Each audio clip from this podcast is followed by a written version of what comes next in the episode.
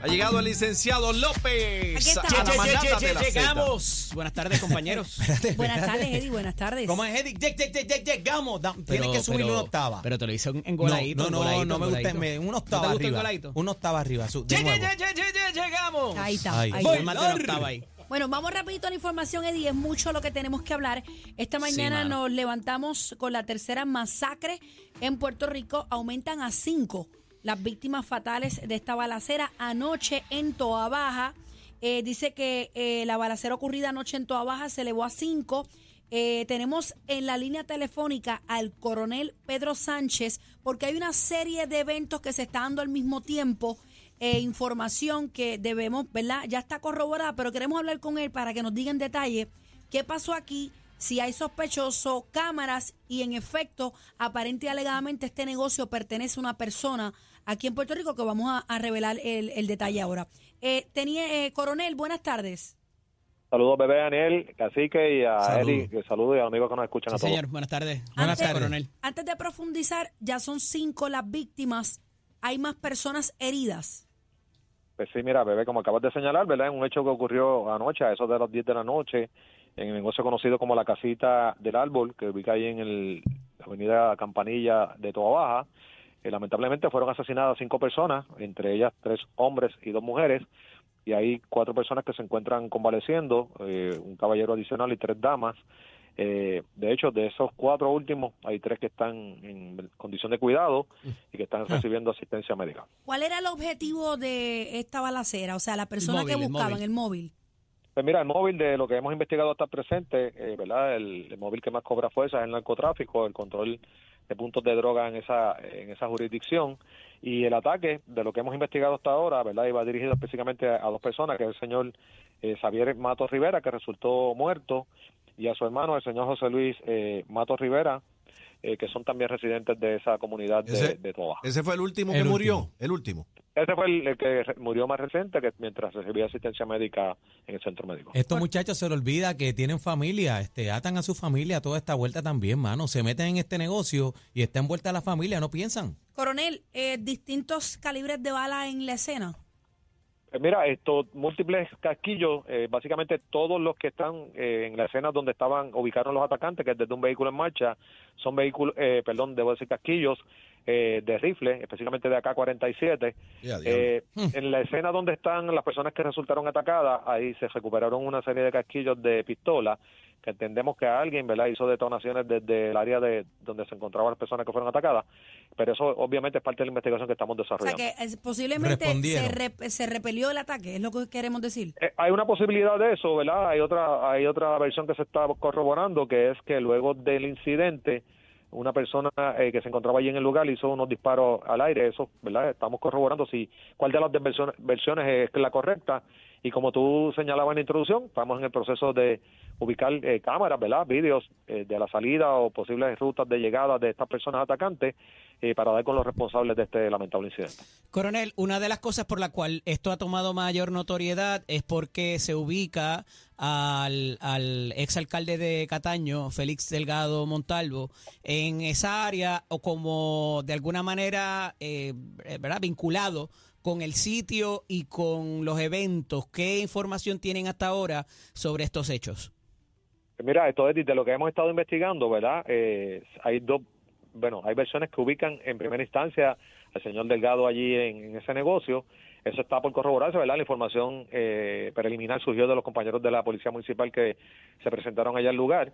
Así que nosotros estamos corroborando eso y te garantizo que si eso es así, pues obviamente él va a ser parte de las personas que van a ser entrevistadas y que podrían aportar algún dato. Bueno, ¿Sabes si él es el dueño del sitio? Como se ha dicho a través de la prensa y los diferentes Sí, medios. eso lo podemos certificar que efectivamente hay una corporación donde el señor Félix Delgado aparece. Acá, el delgado ese, el delgado ese es el cano. El cano. Sí. El cano. El cano Sí, mentado. el exalcalde de Cataño, correcto. Y el y el hermano. señor el señor Carlos González, eh, López González aparecen como eh, registrando una corporación eh, como dueña de ese negocio en octubre del 23. es cierto que uno de los perjudicados eh, heridos es el hermano de este exalcalde Cano. Correcto, sí, el señor Daniel Alejandro Delgado, de 29 años, esto fue identificado como hermano del señor esto Y ese y él es uno de, de los heridos. él, que él está- se encuentra él fue uno de los heridos pero es, es de los que está en estado crítico o, el o- dato el dato de cuáles sé que hay un varón y tres féminas no no te puedo ¿verdad? darle específicamente cuál cuál de ellos es que está hay tres que están en condición de cuidado pero no no puedo especificarte si se trata de él o verdad o son las tres damas ese dato no lo tengo Coronel, voy a reiterar una pregunta que siempre les hago cuando ocurren estos eventos y es el asunto de si temen que haya represalias eh, por los bandos, por el bando contrario, obviamente a los que fueron a acechar y qué medidas han tomado, si alguna, para evitar que haya otro derramamiento de sangre en las próximas horas. Pues mira, sí, definitivamente, esto Eddie, cuando ocurren estos incidentes, ¿verdad? Siempre nos preparamos para la parte preventiva en términos de evitar que ocurra, ¿verdad? Algún tipo de represalia en contra de- del el bando rival o que surjan situaciones, ¿verdad? Donde pueda verse comprometida la seguridad de, de personas adicionales a este lamentable incidente que ¿Qué ya se ocurrió. hace? ¿Cuál y- es el protocolo, Coronel? Pues mira, esto, eh, en primera instancia, eh, ya de hecho hoy eh, hubo una reunión a las 2 de la tarde con todo el componente de seguridad, eh, las divisiones de inteligencia, divisiones de droga, homicidios, vehículos hurtados, eh, los compañeros de patrulla de carretera y obviamente vamos a saturar el área.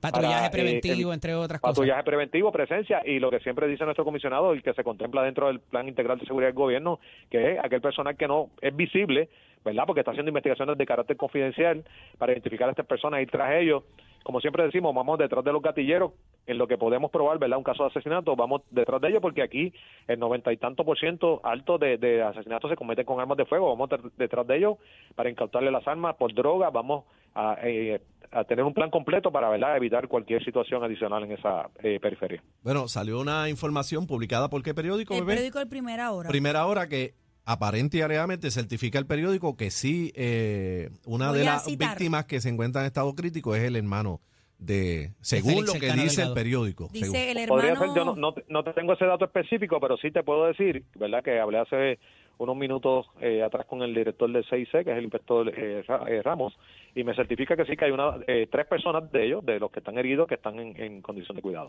Coronel, hay una situación aquí que eh, obviamente el exalcalde está, bajo, está fuera bajo un acuerdo de cooperación y en algún momento será eh, sentenciado.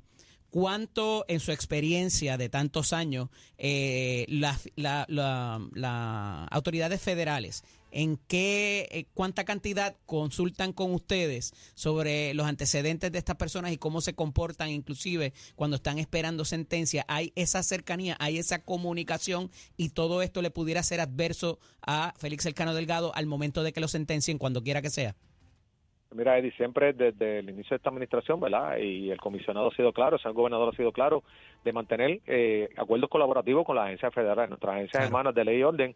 Eh, mantenemos constante comunicación, eh, especialmente con el compañero eh, González, el director del FBI en Puerto Rico. Siempre estamos en comunicación y en este tipo de casos ellos siempre nos brindan asistencia, ¿verdad? Técnica, esto intercambiamos información que podamos estar recibiendo, ¿verdad? Que nos permita dar con los responsables de estas personas. Así que esa comunicación siempre ha existido, va, eh, va a seguir y en este caso no descartamos que surja de igual manera, ¿verdad? Intercambiando información sobre el incidente para que podamos dar con los responsables y, ¿verdad? Este, y procesarlo. Coronel, ¿y hay cámara? ah importante Estamos en el proceso investigativo que está, ¿verdad? Eh, estamos en largas horas de trabajo desde horas de la noche de ayer. Eh, de hecho, la escena duró hasta horas tempranas de la mañana. Tuvimos, eh, es compleja, es extensa. Eh, hay que visitar hospitales porque eh, personas fallecieron, unas en Dorado, en el hospital de Dorado, otros en el centro médico. Hay una persona que no ha podido ser identificada eh, de manera, ¿verdad? Eh, precisa en términos de sí tiene unos documentos pero no hay un familiar que lo pueda identificar se Ea. ha rumorado que se trata de un de un de un soldado verdad Con- eh, Ah, leí eso, leí eso. Ajá. Wow. Un Sí, turista esa persona soldado. lamentablemente se encontraba en el interior del negocio Jugando billar. ¿verdad? Wow. Posiblemente una persona ajena a toda esta situación. Esto y pues estamos en el proceso de, de levantar cámaras, ver las posibles llegadas, salidas de estas personas, de los atacantes, ¿verdad? Para poder Los identificar. primeros en llegar a esa escena fueron los municipales. Es la información que tenemos, que los compañeros de la municipal llegaron, llegaron allí, obviamente los compañeros de emergencia médica para brindarle auxilio a las víctimas, los transportan hasta el hospital, unos, como te señalé, unos adorados, otros centro médico. Eh, lamentablemente se certificó la muerte de, de esa persona que te Ujú. indique que se encontraba en el interior. Pero, Eh, pero, pero- el negocio tiene cámara. Ese detalle no lo tengo, casi que, pero, eh, ¿verdad? Dentro de la investigación es lo primero que hacemos, verificamos si tiene cámaras, si esas imágenes, ¿verdad? Que pudieran existir, eh, nos dan idea de, de cómo se ocurrió el ataque, ¿verdad? Las personas, dónde se ubicaron, el vehículo, todo eso es parte de la pesquisa que se inicia. Claro es sí. importante porque eh, le pregunto sobre los municipales, coronel, porque la mayoría de la información que se supo temprano esta mañana fue vertida por el alcalde eh, Márquez, ¿verdad? Eh, a esos Betito, efectos. Y entonces explica el asunto de por qué, porque evidentemente pues los primeros en llegar e entrevistar a las pocas personas que pudieran haber habido allí eh, son los policías municipales. Y imagino que ahí pues compartieron Dice- esa información con Dice él. el periódico Primera Hora que sí, que hay videos que están extrayendo. Dice que todavía no han visto un vehículo, que falta mucho por eh, hacer con otras cámaras que ya han sido identificadas de los negocios que no estaban abiertos. Eh, dice que eh, se sellaron vehículos que fueron ocupados como parte de la evidencia de esa escena. Así que se está Sí, trabajando. Regularmente si hay, si hay vehículos que reciben impacto, ¿verdad? Si alguna de las personas que lamentablemente eh, o resultó herida o falleció, esto se ocupan como parte de la investigación y si se señalara, ¿verdad? Algún vehículo en particular, pues eh, definitivamente como parte del protocolo eh, ese es el procedimiento a seguir. Una, Aniel, por acá, una pregunta. ¿Las mujeres que fueron heridas este, están relacionadas a las personas que, que iban dirigidas a estos disparos? Que eran las tarjetas. Mira, esto, eh, contestando básicamente tu pregunta, Daniel, el- lo, lo que podemos señalar es lo siguiente.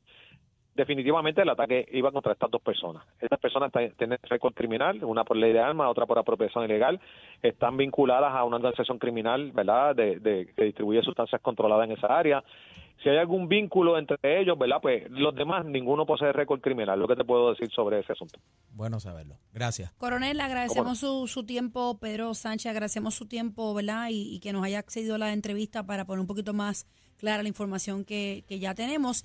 Y contra, es la tercera masacre del año. Sabemos que eh, es cuatro más fallecidos para esta misma fecha. No es un número significativo en, en términos de diferencia. Pero es más. Pero es más, y estamos viendo últimamente, o por lo menos desde el comienzo de este año, que cada vez son tres y cuatro las personas que Están tirando a lamentablemente se mansalva. van. O sea, Están tirando a mansalva. no. Lamentable, uno, lamentablemente lo que acabas de señalar es muy cierto. Hay personas, ¿verdad?, inescrupulosas que podrían tener diferencias en el bajo mundo y entonces No saben medir ya. las circunstancias. Claro, no saben medir las circunstancias y las consecuencias, ¿verdad?, de, de hacer disparos a mansalva en un lugar, ¿verdad?, donde se está llevando a cabo una actividad y hay personas que de ninguna manera guardan algún vínculo con, con las personas que puedan estar, quedó, ¿verdad? quedó atrás en un pasado los códigos callejeros.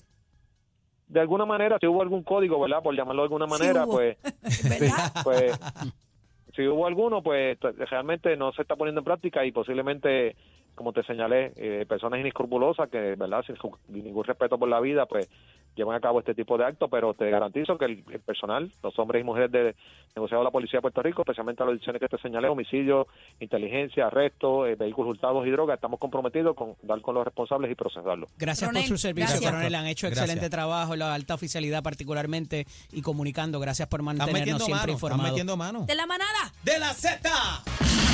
La manada de la Z, de la Z, 3 a 7 por Z93.